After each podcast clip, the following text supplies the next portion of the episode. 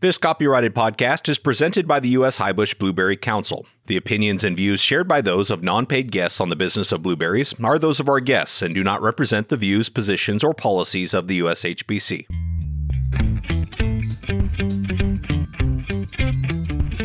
The blueberry industry is like no other passionate, resilient, and innovative. This podcast is your source for the latest information on the management, markets, research, and technology related to blueberry production.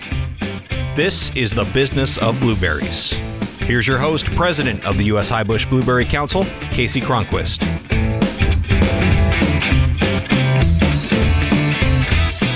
Well, welcome back to another episode of the Business of Blueberries, the only podcast dedicated exclusively to the blueberry industry. As we kick off the year here at the USHBC, we wanted to create an opportunity to listen to what's top of mind for you, our growers, marketers, and industry stakeholders. Therefore, we've launched a series of town halls in each of our major growing regions, inviting you to join me and your USHBC board representatives for an open forum discussion about the efforts and activities underway to drive and develop our blueberry industry. We want to know what you're seeing that's working, what needs to improve, what needs to stop, and what needs to start. These gatherings will be limited to groups of just 15 so we can ensure that these are truly listening sessions. Yes, I'll be sure to briefly share an overview of the activity underway at USHBC so you can hear the latest about what assessments they're doing to drive the category. But after that, we'll turn the virtual mic over to you. This is going to be an excellent way for us to connect, but space is limited and first come, first served. Reservations are necessary to attend. Therefore, we'll put a link in the show notes for you to register for your region session. Please register today because these town halls are happening this week and next. We're back with another tech episode today, although today's focus is not on any new gadget or gizmo, but some important research that has big implications for the blueberries. I'm back here with my trusty co host, Rod Cook. Happy New Year, Rod. Happy New Year. I'm glad we're here again for what has been a great series of tech. So, you know, I continue to get a lot of great feedback for the work we're doing here. And I'm excited about kicking off 2021 with another series of these great episodes with you. So, what do we have in store for everyone today? You know, you've had a number of conversations on the podcast really since the inception with marketers and even a few blueberry breeders.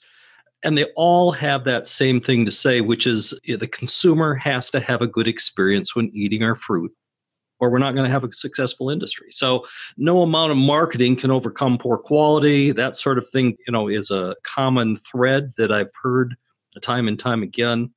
And so, today we're going to talk about a new set of tools that is being developed. It's a really big project.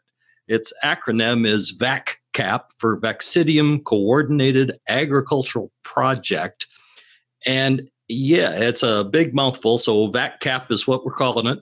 It's almost $13 million worth of research funding going into this, half of it from stakeholders, industry, and uh, research institutions, half of it supported by the US government through USDA.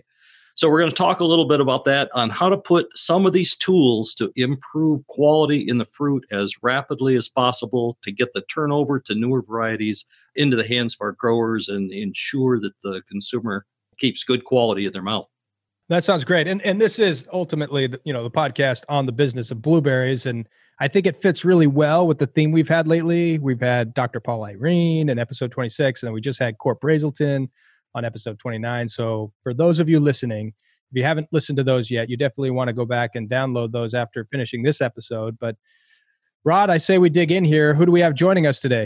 We've got three professors Dr. Massimo Iorizzo, Massimo's from North Carolina State University. We have uh, Jim Hancock, professor Emeritus, Michigan State University, and recent recipient of the NABC Duke Galletta Award, and Dr. Patricio Munoz from uh, University of Florida. So I thought the best way to attack this topic would be to put it sort of in some sort of context that growers would really understand most of especially the northern high bush folks all know jim hancock and jim and i go a long way back because i matriculated at michigan state university as well. I actually worked for jim planted some blueberries on one of MSU's research farm early on in uh, my blueberry career, and that's probably the last we should ever talk about those poor blueberries because I pretty well massacred them for you. But anyway, uh, Jim, maybe you could describe a little bit of the methods of traditional blueberry breeding when you developed things like Aurora, Liberty, Draper, Calypso, all of these things you're so well known for. Thanks, Rod. And thanks for bringing up the bad things that happened so I didn't have to do it. Um, but each, you know, each year I made 35 to 40 crosses, generated 50 to 100 progeny of each, and then put them in the field. I then walked the rows and evaluated them for about three years. Michigan's not a fast place for development. And I evaluated them for their habit, productivity, season, and fruit quality. I selected the, you know, the most favorable ones based on really my personal experience of what I thought consumers would enjoy. Ultimately, the best 1% or so were propagated, sent to six locations across the world, and then from these, one or two were selected as varieties, and then we patented them. I didn't use any modern DNA tools even towards, you know, the end of that process because the cost of developing them was going to be too expensive. You know, even though they would have greatly benefited my program, I just didn't have the bucks to do it. I kind of dabbled and produced scientific papers, but really wasn't able to deploy the technology. So thanks, Jim. I mean, and still, even with all that, you've put out some really fantastic varieties. So congratulations on those and and thanks from the industry and so on and so forth for all the effort because that's what it really has. Uh, not not that it's going to be any less effort with uh, VacCAP in place, but we were talking kind of before the podcast about starting quite a long time ago. I mean, I walked the plots with you, but I certainly walked them with Arlen Draper and John Nelson, uh, my mentor at Michigan Blueberry Growers as well. So it took years to develop these things. So very, very intriguing. So I'd now like to briefly bring in Patricio. Uh, you are the plant breeder for blueberries, well, amongst other things at University of Florida. I mean, you you follow in uh, some really big shoes with Dr. Ralph Sharpe, Paul Lyrene, uh, Jim Olmstead. I mean, these are some people who've done some pretty impressive things.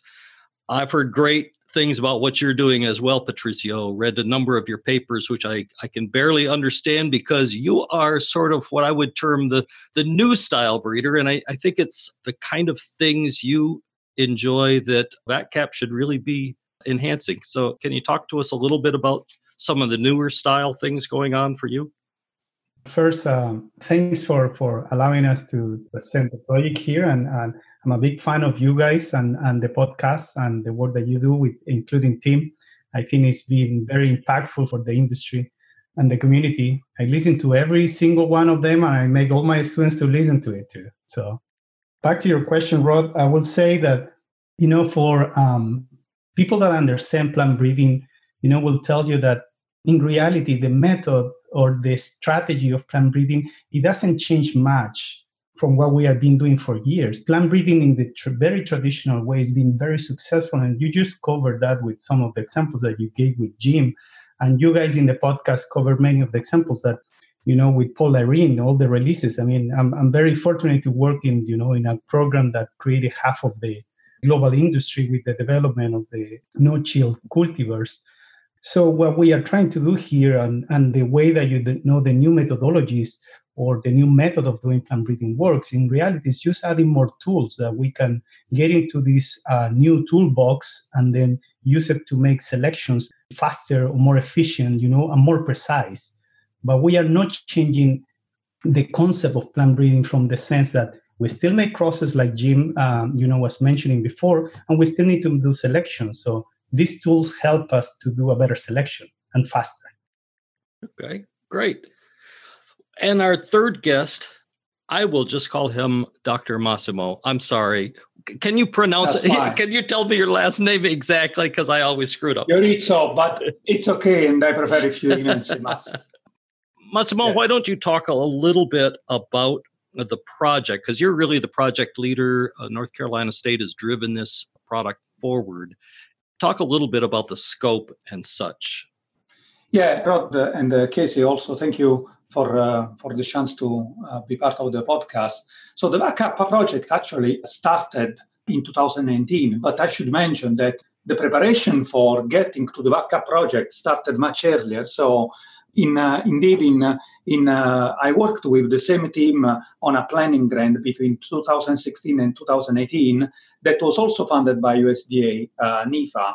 And during the, the planning grant, what we were able to do with the funding was to survey the industry, and we distributed up a survey, breeding priority survey across uh, 14 states in in US, covering all the major uh, commodity group uh, meetings that uh, where uh, there is major production of blueberry and cranberry, and then asking the question, what are the priority for breeding for the industry? And for blueberry, we got uh, over 370 response, and the industry indicated that uh, fruit quality was the most important breeding priority. So the objective of the VacCAP then were centered around the, the stakeholder uh, uh, industry priority. Uh, so yeah, so that is uh, somehow the how the how the project came along and how built up. Well, let me jump in here before we dive too deep into this conversation and take a quick break. We really want to get in a quick crop report from important blueberry growing regions like Mexico, Peru, and Chile. So here, once again, is your blueberry crop report. It's time now for the Blueberry Crop Report, an update on crop conditions and markets from important blueberry areas around the globe. Today you'll hear from Juan Soria Morales in Mexico, Andres Armstrong in Chile, and Luis Vegas in Peru. This was recorded on January 20th, 2021. This is uh, Juan Soria Morales from Mexico, and I'm gonna give the information regarding blueberries from from Aneberry. Um, this uh, year is, is being great for us. Uh, Mexico uh, has, been, has begun the year with awesome volumes. The second week of uh, 2021, we exported a total of uh, 2,667 uh, pounds. Mexico exports are 31,192,350 pounds. Compared to last season, and we are talking about season 2019 2020 the volume that we have exported to the united states is being 12% higher. For the third week of this year we expect to have a very good uh, crop and we are expecting to export around 3 million pounds. That will be the report for for our site Hello, this is Andres Armstrong from the Chilean Blueberry Committee with the Chile report for, for week three. The report is, will include data up to week one, which is uh, January the 10th. So harvest continues to be focused in the southern part of the central zone and with the mid-season varieties and beginning with the late ones. These regions continue to provide the highest export volumes, although they are already declining. Returning to full weeks of harvest after the end of year celebrations, 20.7 million pounds were exported during week one. It is important to mention that these first weeks of January, the availability of labor for the harvest remain with some limitations. But with the cherry season almost finished in the central south zone, the situation is more positive than it was during December. Regarding the accumulated volumes, 146.3 million pounds have been exported this season from Chile, uh, with a decrease of 2.3% compared to, to the previous season. This is my report for this week. Thank you very much, Kasey, for the opportunity.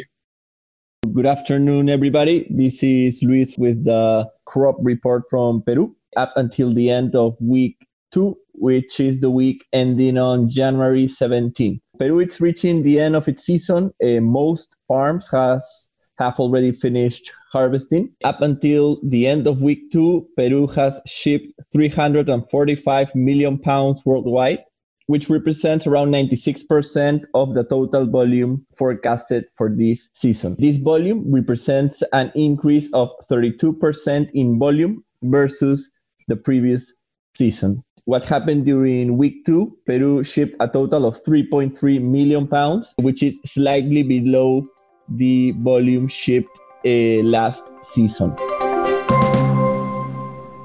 Well, thank you so much to our colleagues from around Latin America and Mexico who take time to participate in these crop reports. It's really important to understand what's happening during this time of the year in places like Chile, Peru, and Mexico. So now let's get back to our episode. Massimo, maybe a good place to start. You could tell us a little bit more about the duration of this project and how many researchers are involved. Just kind of fill us in on on what's happening. Uh, so yeah, the project actually involved uh, 20 investigators directly involved in the research and all the operation. And uh, this include all the major breeding program in US that cover expertise not only in traditional breeding, but also molecular genetics and genomics, and uh, uh, collaborate with experts in food science, socioeconomics, engineering, extension, we represent 12 institutions, 30 locations across the US, and include collaborators from all over the world, in, uh, also international collaborators from New Zealand and Italy.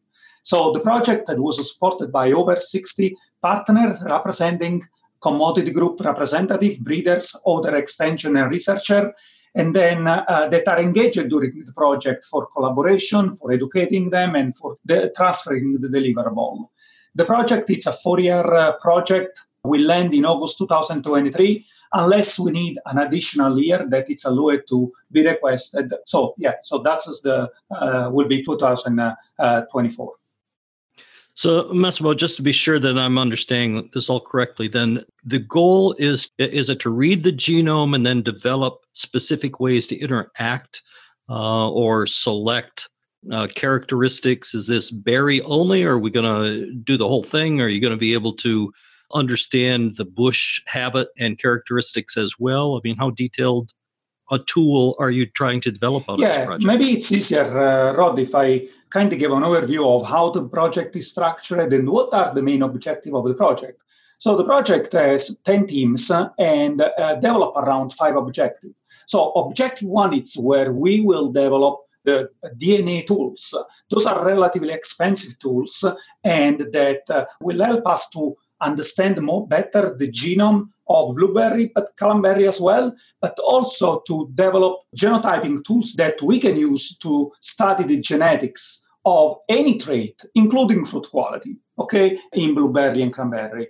So the objective to focus on study the genetics of fruit quality. In particular, we will focus on texture, volatile and non-volatile chemical composition. And another part of the, of the objective two is to understand the connection between the fruit characteristics and the quality in terms of shelf life, consumer preference, willingness to pay, bruising for mechanical harvest, because the breeder, what we measure in the field, it's a characteristics, but we want to try to understand how those characteristics correlate or contribute to the quality of the berry.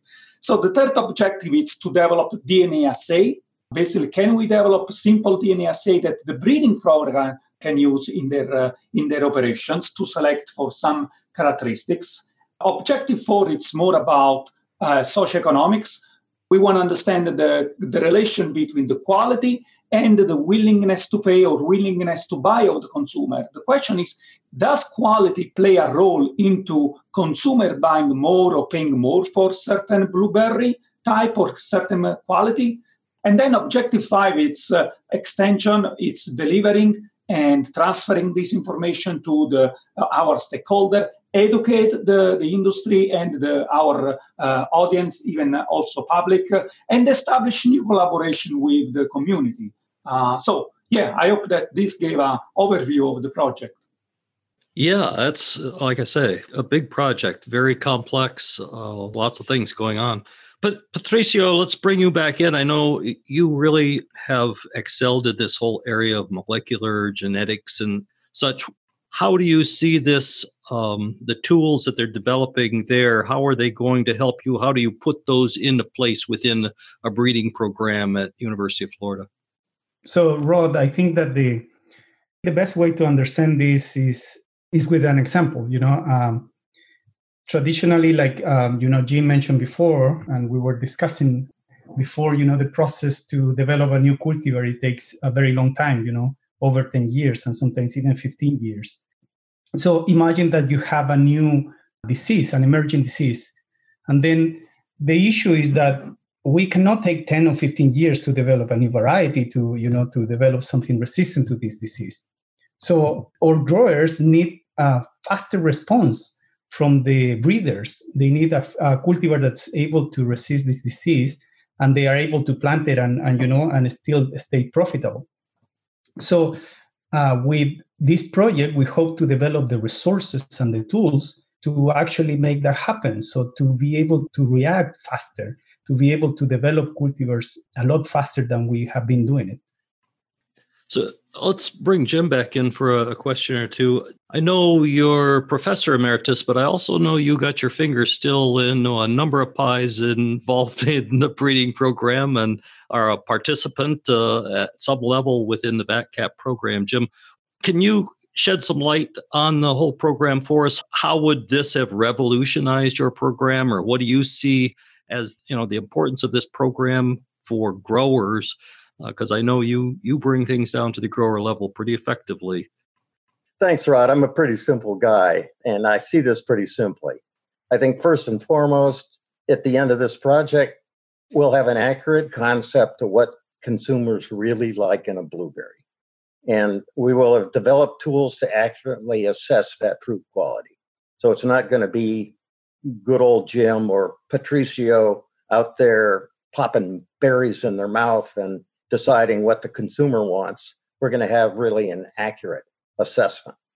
And then the second thing is we're going to be able to make decisions based on, you know, more than our intuition. And we're going to have DNA diagnostic markers that will allow us to better focus our breeding efforts. It'll save time and money. And we'll not have to waste space in our selection blocks with plants that are destined to taste like, well, lousy. and this approach is really going to let us have higher numbers of quality things in the field to start out with to select with. It essentially was a dream of mine to get to this point, and I'm glad I'm still have my fingers on the bumper, if you will, to to see it happen. Yeah, I again, uh, I guess I have a foot in that old test plot still. It seems. I mean, we had varieties that you and I walked they probably well i don't know. I, I, shouldn't speak for the folks now but they may still some of those varieties may still be in those plots uh, and they were there before i came and certainly long after.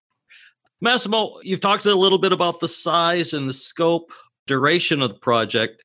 Can you kind of give us an update? Where are the the four or five work groups now? Uh, i know with the covid affecting the way researchers can carry out their research i mean some people couldn't even get in their labs for a while where are the various projects? Yeah, uh, of course. Yeah. So, like I said, we started in 2019, and uh, we just started now our second year. Now, the pandemic, yes, like you said, has uh, opened multiple challenges during the first year, especially with the field activities. However, uh, the team has done uh, an extraordinary work, working very hard to try to overcome all the challenge, and we were able to move forward the project. Uh, so, objective one, it's moving now at full speed, and several partners are directly involved in objective one to develop a cost-effective genotyping platform that uh, we expect to be ready by the end of this year, beginning of next year. So most of the experiment for Objective 2 and 4 were actually planned for starting in year 2, and we are still on target for starting those activity in year 2. We had our annual meeting a few months ago, and uh, we have already planned all the activity for uh, starting those objectives and uh, those uh, activity. Uh, the extension team, it's, uh, it's very active. They are working already on the project. They developed a, a website, the Vaccinium Cap website, uh, we have another uh, website, the GDV, that hosts all the genomic resources. We have a, a developed a Twitter account, a VacCAP, and a YouTube channel that we are slowly starting to populate. And then also, most of the PI that are involved in the project have already been presenting at Grower Association meeting about introducing the project, but also during this winter, we will be presenting on updates on the project. So that is how also the community can get an update about where we are and what we are doing on the project. Okay. We'll make sure we post that up on the uh, on our contact page. Patricio, I wanted to come back and ask you a question because I talked a little bit about you know a different style of breeding but just to make sure for anybody listening out there we're still not talking about gmos this type of uh, breeding that will be able to be sped up is still pretty much a traditional thing. This is this is not in that whole area of GMO that the consumer is still frankly quite concerned about. Is that correct? Yeah, that's right, Rod. And I think it's, is is an important always to clarify. I think uh, um, transgenic or, or GMO still is a is a great tool for for us plant breeders and for doing research as well. To that's the way that we have to validate what genes do. You know, basically we shut down a gene, and in that way we can um, find out what was the function of that gene. So it still is a great tool for us as plant breeders. Uh, however, in this project, we are not doing that. We are not inserting genes from other species into the blueberry genome. What we are doing is that we are just looking into the genome and then based on the genetic makeup that these plants have, we do selection or we discard them. And Massimo, the outcome so you end up with a set of tools, markers, if you will, of specific genes that we know if they're included in, they may have this characteristic on the fruit or bush. Who has access to those tools? How are they used? I mean, is this then patented information that the USDA controls as a source, but it's still available to plant breeders around the world? Is that correct? How does that whole thing work? Yeah, Rod, no, actually, they, yeah, there is no patent behind the resources we are generating all the genomic resources that uh, we will develop will be made publicly available. For example, we are generating, uh, we are sequencing the genome of several blueberry plants, variety, to study their genome, their composition of the genes. Those sequences will be available in public database on the GDV. It's the database of the Vaccinium community for uh, other scientists to download and use in research in blueberry the platform, the genotyping platform that we are developing, actually, we are uh, actively engaging the, the partners, which are potential users of the platform, for establishing uh, and discussing which is the best, what we need, and then developing the platform that they can use and we can use. Now, the platform will be used in our project for studying the trait, the characteristics that we want to study, but eventually will be used by other scientists, breeding program to study other trait, disease resistance, stress response, any other trait. So it's a resource that doesn't stand on our project. It can be uh, widely used by the community. All the other information that will be generated uh, will be uh, released in publications uh, and then on the website. New phenotyping method that we will be using on the project will be posted on the website. At some point, if we will have some information on cultivars, how certain cultivars perform in certain condition, we can release that information to the growers. Uh, marketing industry, processing and distribution industry could take advantage of the outcome of the socioeconomics uh, survey, where we better understand which quality, which characteristics might have an impact on consumer preference or willingness to buy or to sell. So it's a series of information that will be leveraged uh, through publications, through meeting, through resources that will be physically available for the community to use. I've got a question. I'll ask this of Patricio, just the idea that you're suggesting a speed, you know, compared to the 10, 15 years of process that it otherwise would take, like how far advanced are we talking? We can do it in, in half of the of that time. Now, it's not just using the genomic information is also based in other you know strategies and logistics that we are using combining. It's like i mentioned before you know we have a toolbox. We are just adding more tools and this is just one more. So the thing is that now in what rod was calling before in modern plant breeding you know we have more tools so we can do it faster. If i can add a little bit to that you know it's not only the speed, but it's the efficiency. And let's say we generate 10,000 seedlings and we have a marker that tells us that 9,000 of those are going to taste terrible. Then we can put just those thousand into the field and select for everything else. So we can really go after, say, productivity, which our growers are so involved in. So instead of our putting out a thousand that 90% taste crappy, we know that every plant's at least going to be good for that.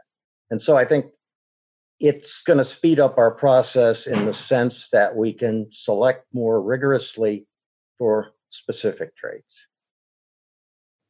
And uh, just if I uh, can add the last thing, it's uh, in terms of efficiency, it's also about the ability that now the opportunity and ability that now you have to pyramid multiple traits. So traditional breeding, a breeder can do the best work, but it's not able to carry forward and select for a large number of traits. So if you start to have a number of markers associated with trait, you can start to more easily combine them and pyramid in a cultivar uh, more effectively than uh, traditional breeding. That's why Rod brought all of you on. That the enthusiasm for what you're talking about. You know, I imagine people listening today. It poses this complete new opportunity, inspires all these possibilities that are yet ahead in competitive production that to me is what's so fascinating about this. Yeah, Kasey, and uh, so this pot of money, this project could have gone to another another crops. So we secured it as a team for uh, advancing knowledge resource for for blueberry. And uh, I guess uh, going back to the question you made about the how the industry is involved, uh, which industry, how globally. I mean, we are talking about the majority of the blueberry breeding worldwide that it's directly involved and we are directly engaged with them.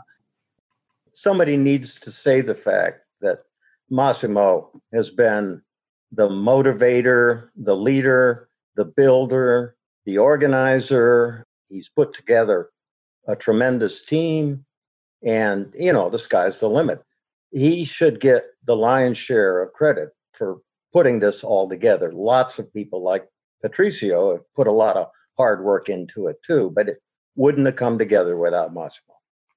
Yeah, Jim, thank you for uh, that note. But I want to also recognize one thing uh, that I was able to do all that because colleague of mine like uh, Patricio and all the other uh, were uh, giving me the uh, trusted me and trusted and followed the path.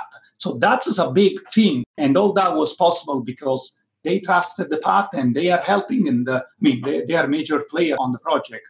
So yeah, thank you to to all the team members. I want to thank you guys for your time, Massimo, Jim, Patricio. I know we've got a good outreach coming. All the growers out there will be hearing from their research teams, their extension people about this program as they go to spring meetings or attend them virtually, as we are doing so many times nowadays we will have some resources posted on our U.S. Highbush Blueberry Council website.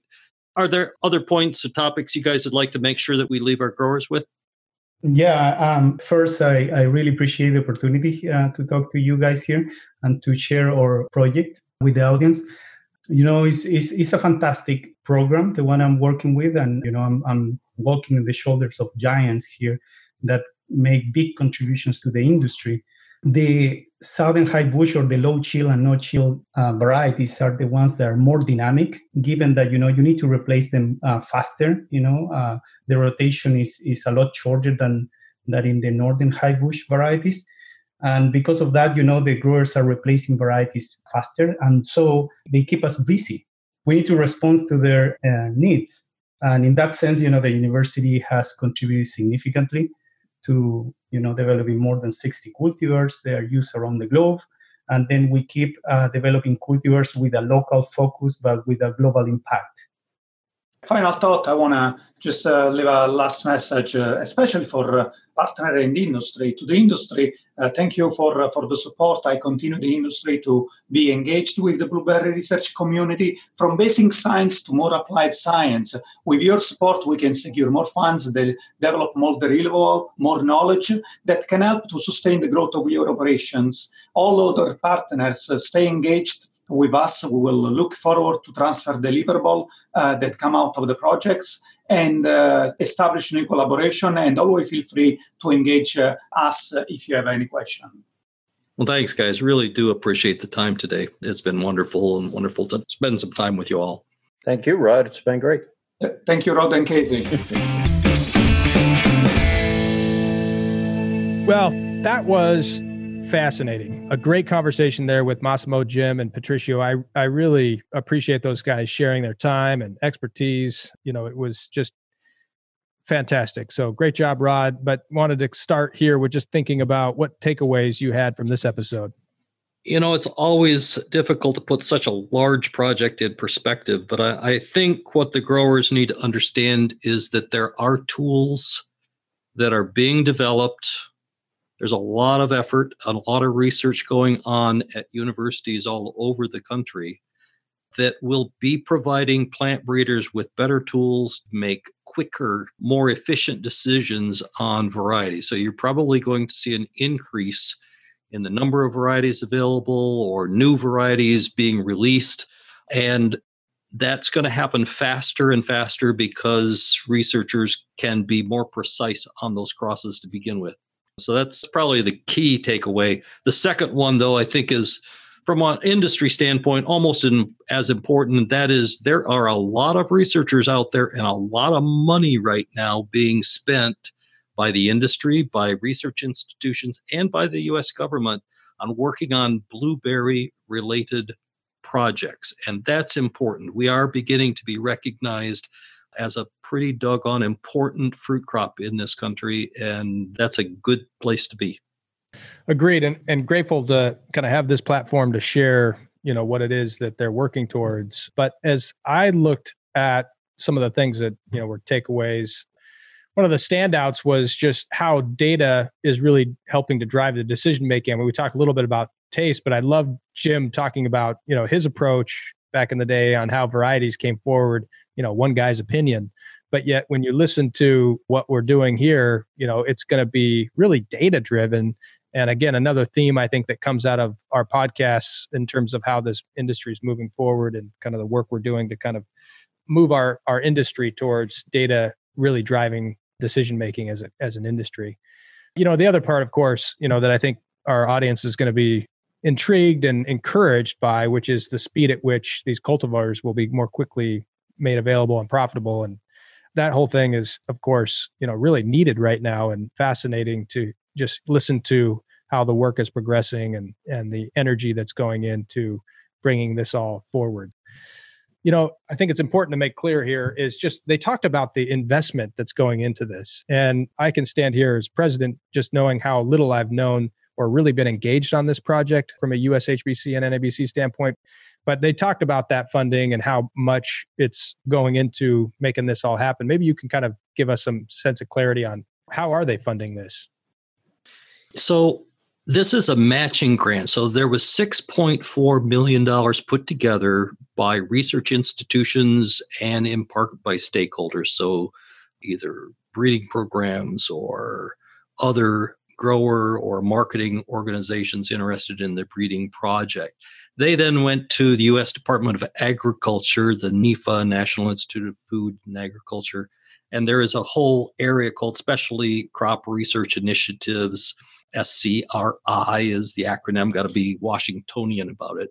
They applied for this four year funding, which matches dollar for dollar. So they kicked in $6.4 million of federal funds. This is nothing to do with grower payments or anything like that. This is all new dollars. So there's a total of $12.8 million that's been committed to this uh, four year project. That makes sense. And I, I think that's just an important point of clarity on when you hear USDA, you might think USHBC or whatnot, but just the idea that this is a public private partnership that really is taken off here to generate some serious money for what they're working towards. So, something we'll continue to follow, obviously, engage in as organizations on behalf of the industry. And this is, again, Rod, great episode. Looking forward to uh, sharing it with everybody. Well, that's it for episode 31. You know, I would really like to know what has been your favorite episode. It was great to hear Patricio talk about how he listens every week and he's got his classes involved with the business of blueberries. But what's been your favorite episode so far? If you could, just leave it in a form of a review on iTunes or wherever you listen to your podcast so others can go and check out that episode as well. And that would be a great way to continue to bring people to this podcast, the work we're doing here, the platform that it's become, and getting more people to pay attention to what our industry is working towards, which is, I think, a really fantastic and inspiring future. So, thanks for listening. We'll be back next week with more innovation, collaboration, family, and hard work right here on the business of blueberries. And of course, a big shout out to all the students in Patricio's class who listen every week to every episode. So I, I love it.